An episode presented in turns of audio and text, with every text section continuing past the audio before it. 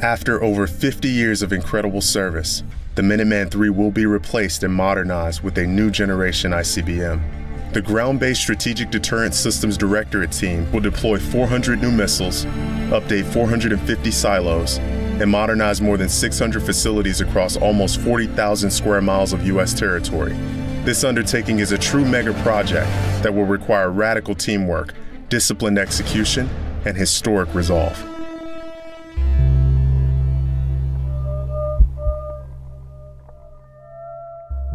This true mega project is now called the Sentinel Missile Program.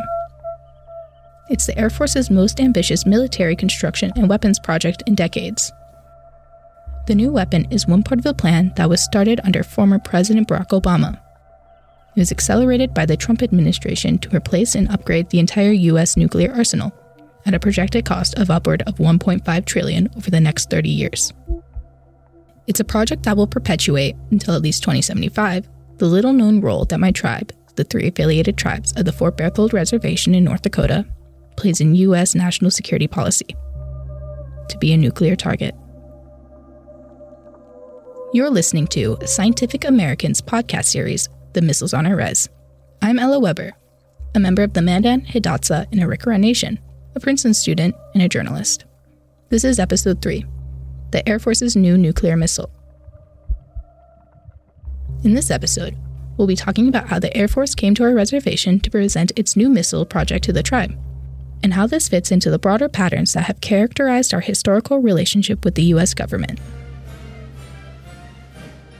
The National Environmental Policy Act, or NEPA, is a federal law that requires federal agencies to integrate environmental values into their decision making process. NEPA review is required when a federal action is proposed that may have impacts on the human or natural environment. NEPA includes requirements for involvement of the public and government entities, and in the case of this project, 62 Native American tribes. Under the National Environmental Policy Act, the U.S. Air Force is required to produce an environmental impact statement. In this case, it is to quote, analyze the potential effects on the human and natural environments from deployment of the Sentinel intercontinental ballistic missile system. Also, it is to quote, provide the public and other stakeholders an opportunity to comment on the action and its associated analyses, and to consider all alternatives. The Fort Berthold Reservation was the first place picked by the Air Force to present this report at a public hearing and collect public comments on the record. This was an opportunity for the Air Force to connect with MHA Nation and to explain the military branch's plans and what they meant for the reservation. Unfortunately, this isn't exactly what happened. That public hearing? Meaningless. You know why it's meaningless? Because nobody was really informed. Nobody was able to give the testimony he wanted to do, and nobody had a clear picture because nobody was prepared. I certainly wasn't prepared. Logan Davis is a freelance journalist, an Army veteran, and an elder of the Turtle Mountain Band of Chippewa of North Dakota. He's been reporting on the MHA Nation for a long time and happened to be on the reservation that day. He learned about the EIS meeting by chance. So I was eating, talking, visiting, and I saw this policeman, was a friend of mine. And hey, Logan, going over to that uh, environmental impact study uh, meetings. What? I'm a journalist. Nobody told me. I didn't know about it until this cop told me. So nobody knew about it, man. So I was calling people, hey, you got to get over here to sir. You got to testify, you know. Davis's struggle to find where the meeting was taking place was confusing. The Air Force had advertised for weeks in local newspapers and on the radio that the meeting would take place at the New Town Powwow Grounds. But for some reason, the location of the meeting was changed last minute to the Four Bears Casino. The cop was there. I was sat with him, and I said, Are "You going to testify?" Uh, I don't know. Somebody else does. And I looked around. There was just very, very few people from this community. It was mostly Air Force people.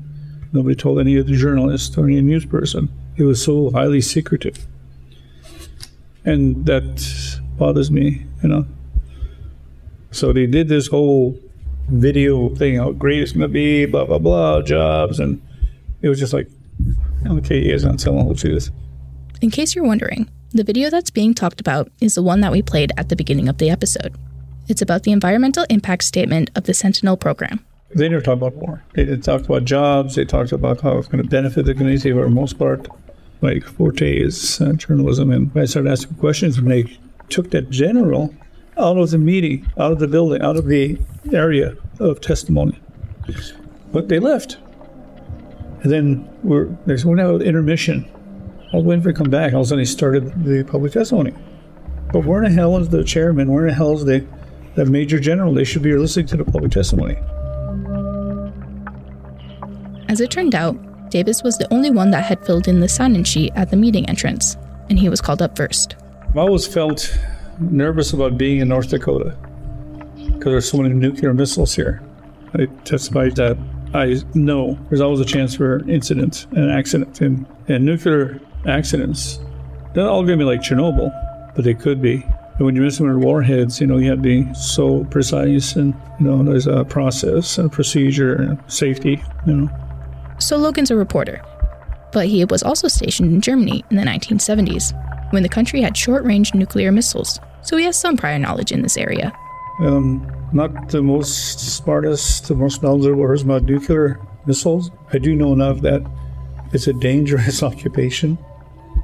I mean, any kind of amount of radiation exposure can kill you or hurt you, lessen, lessen your health. Someone else spoke up too. Jerry Ruth Birdsbill Ford. My mother is a Cherokee um, from Oklahoma, from Claremore, Oklahoma. And my dad is uh, Lawrence Birdsbill from here. He's a Mandan and a Hidatsa.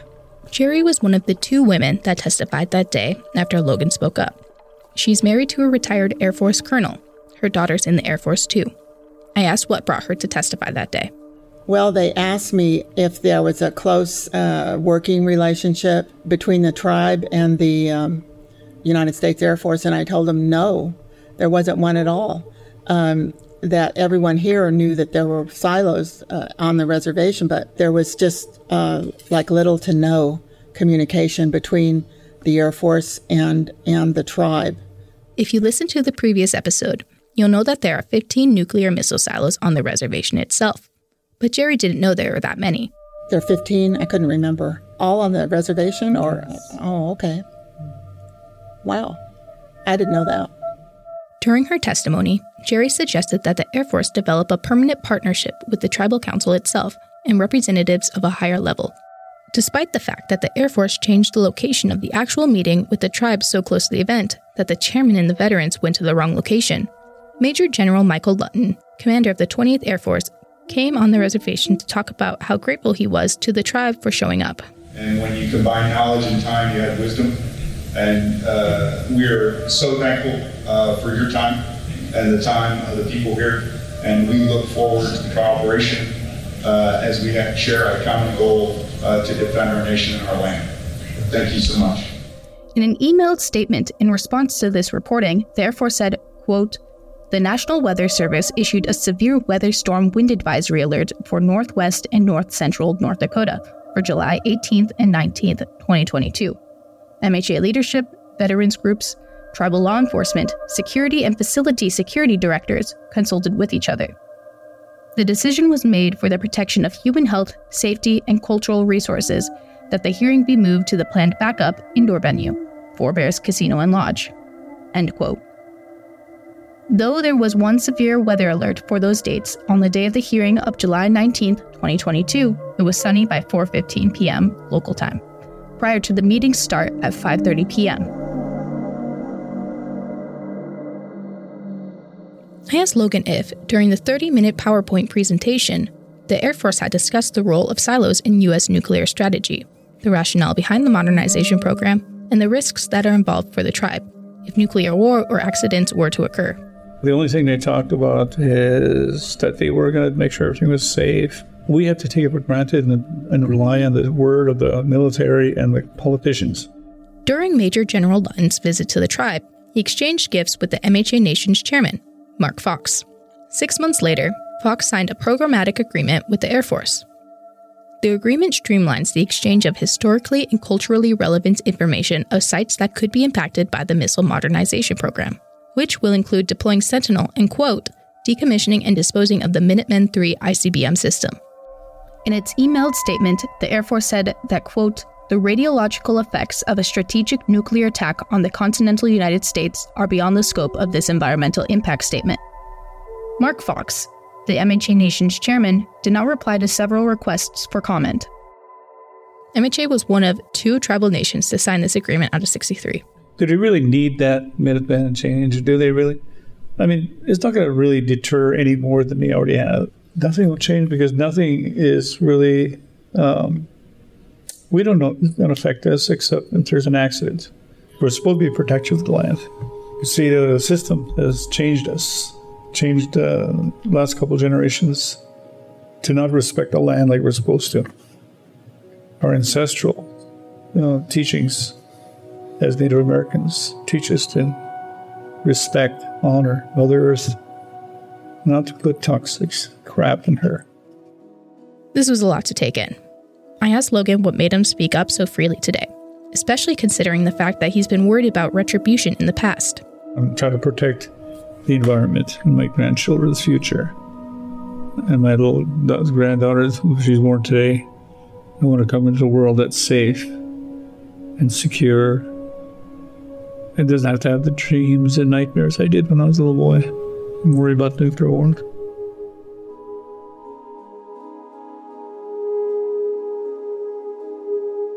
To better understand who in the tribal government had been consulted about the environmental impact statement, I met Edmund Baker, environmental director of the reservation, who is responsible for enforcing the three affiliated tribes' environmental protection code. You might recognize him from the previous episode. I told him about the EIS hearing they said like it was like a like a town hall community type meeting, but really, yeah. Well, it, you understand that the reservation there's there's sort of the official release of information, um, either in a newspaper or maybe on the radio. But even so, I haven't heard guys in office mentioning anything like this. I'm a little surprised that I don't know what they think of this office. Maybe in the scheme of things, with all the projects going on, and this is a busy council, um, that if you're going to deal with uh, such things as uh, government to government relations and, and uh, a re signing or an extension of an agreement to keep nuclear warheads within or near you know, a tribal nation's homeland, that somehow uh, environmental division might be somewhat relevant. Edmund wasn't exactly thrilled. I'm just trying to imagine how they see us. Uh, maybe they see us as uh, this is not important to them. They handle the oil field. Or I don't know what they're thinking actually. But what surprises me most is uh, this has not been an issue. Given his experiences with environmental impact studies and other permitting issues, I asked Edmund whether it was important for members of the tribe to know what would be the potential nuclear risks associated with living with the silos. You know, just technically speaking, I don't. If you're going into another person's house, we'll say, well, we'll make this candid. Well, say you come into my house. You want to build something in there. You think it'll be good for me. Uh, and you're going to tell me, oh, this is what it does. I'm not going to harm anything. And I ask you, okay, well, what are the risks? Uh, and you tell me. At that point, I have the ability, now this is small scale, but these concepts are in there. I had the ability to say, no, that ain't gonna fly here. Thank you. We'll have a good time. See you later. No, door closed. In a lot of sense, that's that's what the EIS sort of function as, right?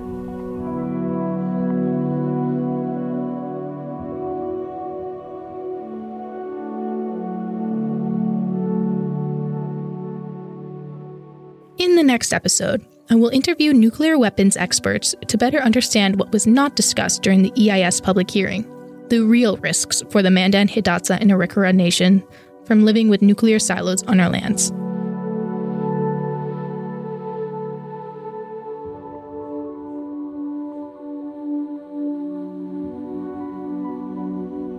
This show was reported by me, Ella Weber, produced by Sebastian Philippe and Tulika Bose, script editing by Tulika Bose. Post production design and mixing by Jeff DelViscio. Thanks to special advisor Rio Morimoto and Jessica Lambert. Music by Epidemic Sound. I'm Ella Weber, and this was The Missiles on Our Res, a special podcast collaboration from Scientific American, Princeton University's program on science and global security, Nuclear Princeton, and Columbia Journalism School.